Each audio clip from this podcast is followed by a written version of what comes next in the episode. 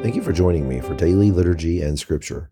Today we will be reading Psalm chapter 78 verses 19 through 40, Jeremiah chapter 30, and 1 Corinthians chapter 14, starting with verse 20 until the end of the chapter. Before we begin, let's say together the Apostles' Creed. I believe in God, the Father Almighty, creator of heaven and earth. I believe in Jesus Christ, his only Son, our Lord. He was conceived by the Holy Spirit and born of the Virgin Mary. He suffered under Pontius Pilate, was crucified, died, and was buried.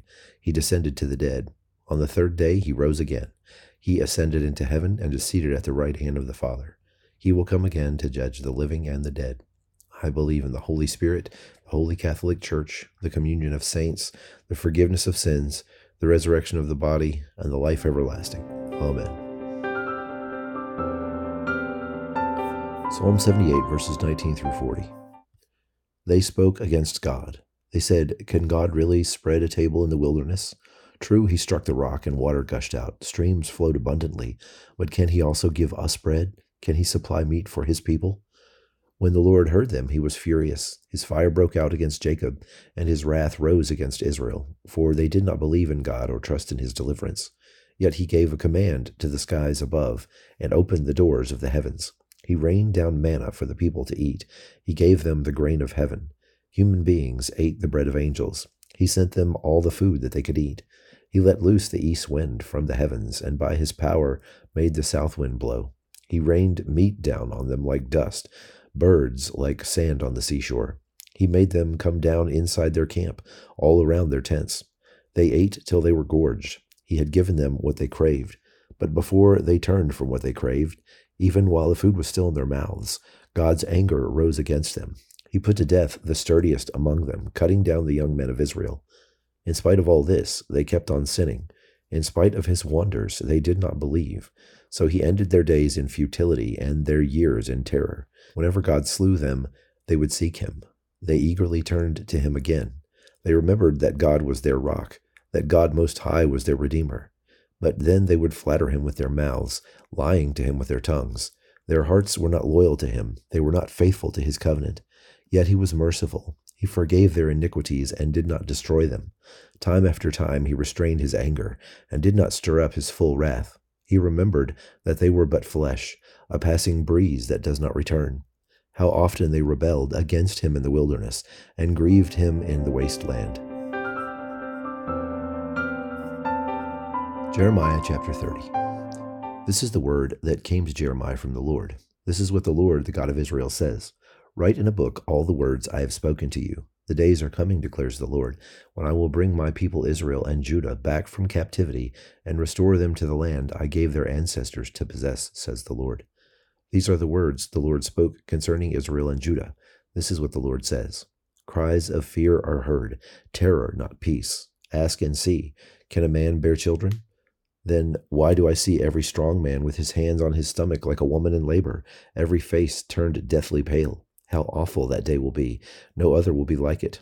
It will be a time of trouble for Jacob, but he will be saved out of it. In that day, declares the Lord Almighty, I will break the yoke off their necks and will tear off their bonds.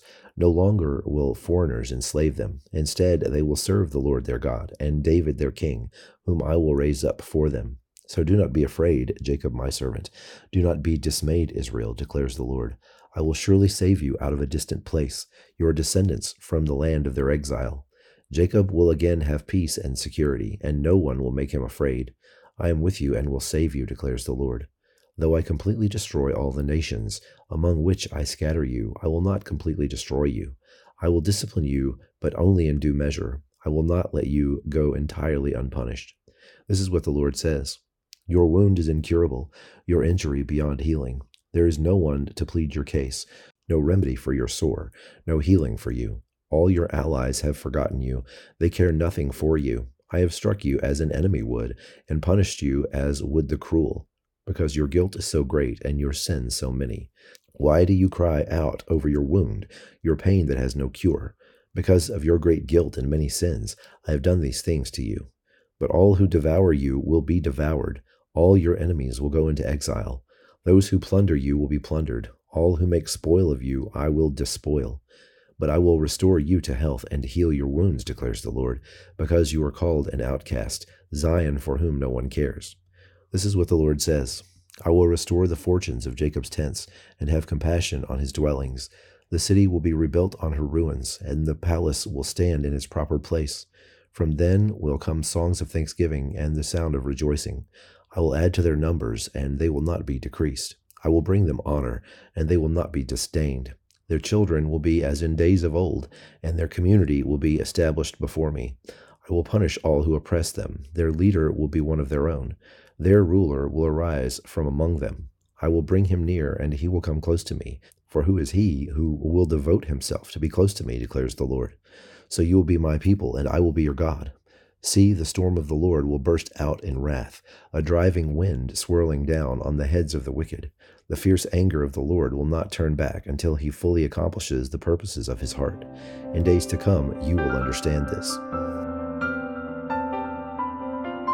1 Corinthians 14 20 through 40. Paul continues Brothers and sisters, stop thinking like children in regard to evil, be infants, but in your thinking, be adults. In the law it is written, With other tongues and through the lips of foreigners I will speak to this people. But even then they will not listen to me, says the Lord. Tongues then are a sign, not for believers, but for unbelievers. Prophecy, however, is not for unbelievers, but for believers. So if the whole church comes together and everyone speaks in tongues, and inquirers or unbelievers come in, will they not say that you are out of your mind? But if an unbeliever or an inquirer comes in while everyone is prophesying, they are convicted of sin and are brought under judgment by all, as the secrets of their heart are laid bare. So they will fall down and worship God, exclaiming, God is really among you. What then shall we say, brothers and sisters? When you come together, each of you has a hymn, or a word of instruction, or revelation, a tongue, or an interpretation. Everything must be done so that the church may be built up.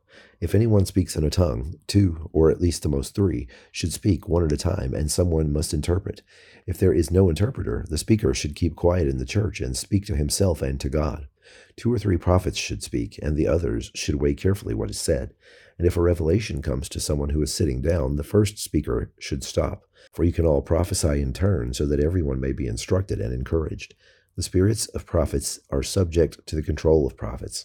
For God is not a God of disorder, but of peace, as in all the congregations of the Lord's people. Women should remain silent in the churches. They are not allowed to speak, but must be in submission, as the law says. If they want to inquire about something, they should ask their own husbands at home, for it is disgraceful for a woman to speak in the church. Or did the word of God originate with you?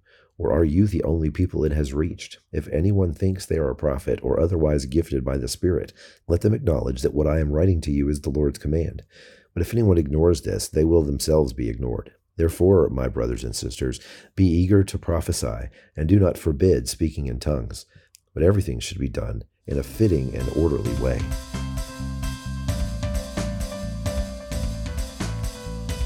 Now join me in the Lord's Prayer. Our Father, who art in heaven, hallowed be thy name.